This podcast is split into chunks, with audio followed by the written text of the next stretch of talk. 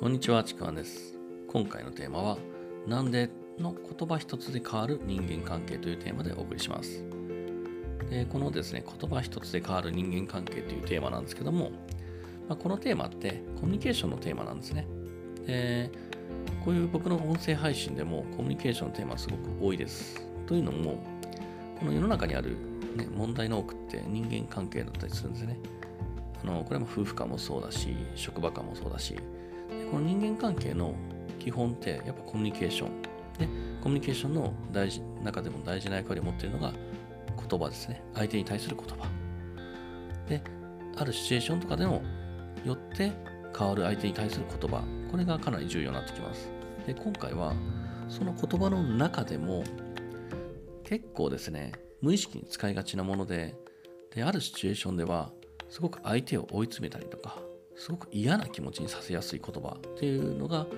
あ、今回ちょっとお伝えしようかなと思います。でその言葉っていうのが人に対する、まあなぜとかなんでっていう言葉です。特にこのどういうシチュエーションかというと人に対して誰かに対して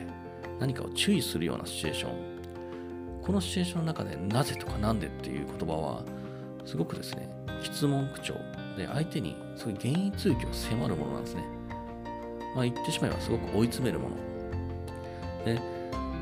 あの使ってる方はそんなに追い詰めてる意図がなかったりとか、強く言ってる意図がなかったとしても、向けられた方ってやっぱね、無意識に少なからずのプレッシャーをですね、感じてるんですね。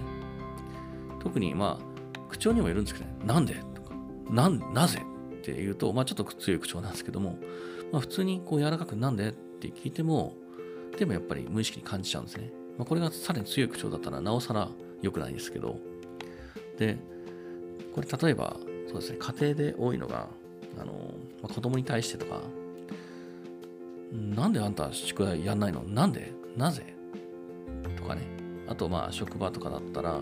上司が部下にですね、なぜ君は目標が達成できないの？とか、まあ、こんな感じですね。これ、あの、言われた相手の方をちょっと思いあの思い浮かべてっていうかですね、感じてほしいんですけども、自分が言われた方だとしたら、なんでやんないの？なんでできないの？っ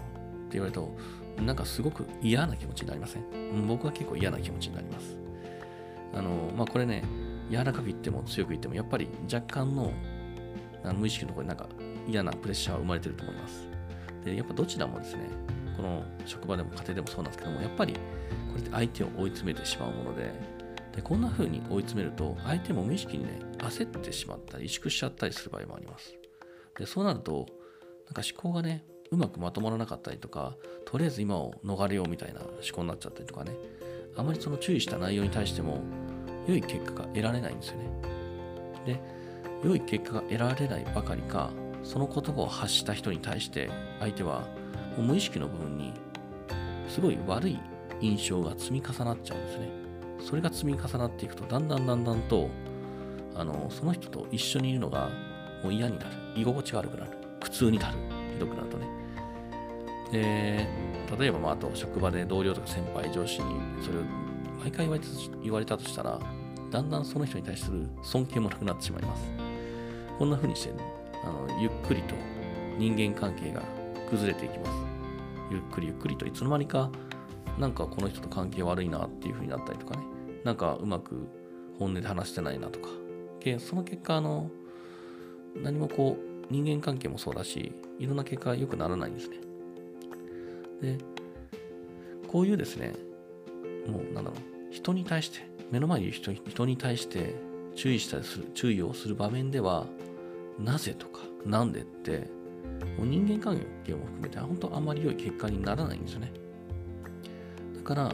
もしその時の言葉を変えるんであれば、まあ、おすすめなのが、まあ、どうして？とか、なんか理由があるの？っていうのをね、まあ、どうしてなの？なんか理由がある？とか、まあ、その少しですね、口調を、表現をですね、柔らかい表現に変えるだけでも、全然ですね、相手の印象って変わってきます。で、相手も変に追い詰められることなく、まあ、余裕を持って思考ができるし、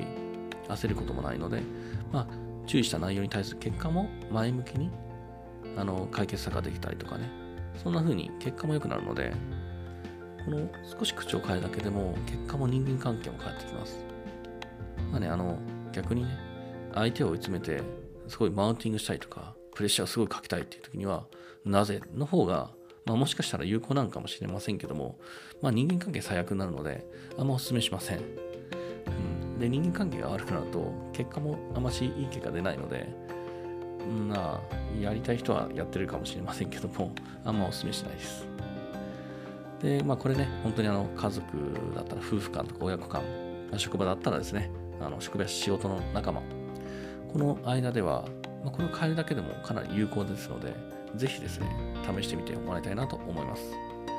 というわけで今回の音声は以上になります。もしですね、この内容がまあいいなとか思っていただければ、フォローいただければ嬉しいです。まあ、コメントもですね、ぜひ待ちしてます。